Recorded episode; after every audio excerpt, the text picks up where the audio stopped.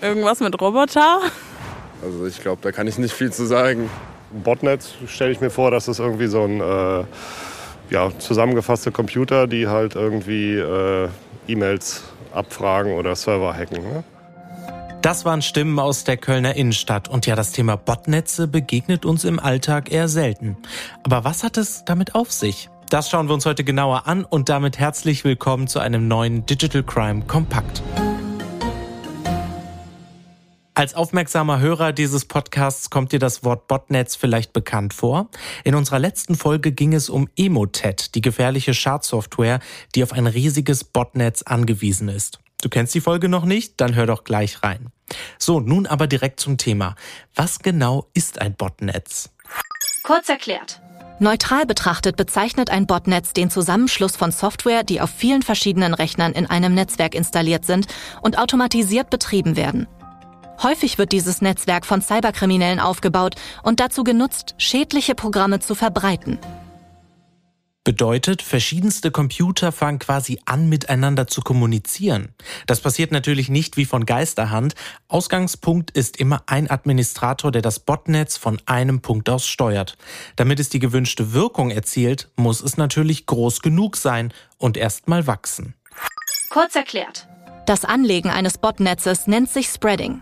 NutzerInnen können sich einerseits aktiv dafür entscheiden, ein Botnetz aufzubauen, um zusätzliche Rechenleistung von mehreren Geräten zu nutzen. Kriminelle nutzen jedoch andere Techniken, wie den Upload von Schadprogrammen über Spam-Mails, um Bots bei ahnungslosen NutzerInnen zu installieren. Im Zuge des Downloads installiert sich dann ein Trojaner auf dem Computer. Die infizierten Rechner werden dann auch Zombies genannt. Ja, Zombies. Aber eben nicht wie die Zombies, die wir aus Filmen kennen.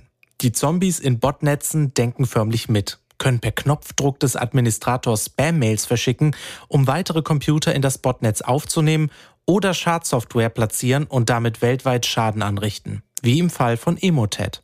Aber wofür könnte man Botnetze sonst noch verwenden? Also ich würde eher sagen, so halt so Seiten zu hacken, Webseiten, Facebook-Seiten, die halt Passwörter abfragen für LAN-Partys. Verschiedene Konten vernetzen, fällt mir jetzt spontan ein. Ja, vernetzen ist schon richtig, aber es geht vielmehr darum, die geballte oder eben vernetzte Rechenleistung zu nutzen. Das ist zum Beispiel für Kryptowährung essentiell. Kurz erklärt.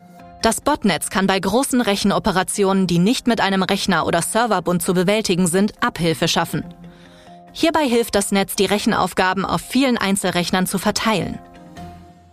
Zusammengefasst, ein Botnetz kann also in der Sache gut oder schlecht sein. Gut, um komplexe Rechenaufgaben auf mehrere Rechner zu verteilen.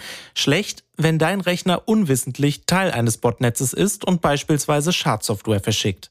Schützen kannst du dich übrigens, indem du niemals auf verdächtige Links oder E-Mail-Anhänge klickst.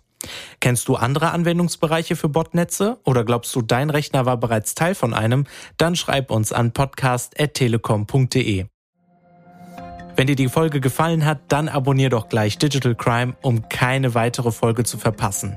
In unserer nächsten Ausgabe tauchen wir in die spannende Welt der Nachrichtendienste ein und klären auf, wie mit Hilfe von Open Source Intelligence Informationen aus frei verfügbaren und offenen Quellen gesammelt werden. Bis zum nächsten Mal.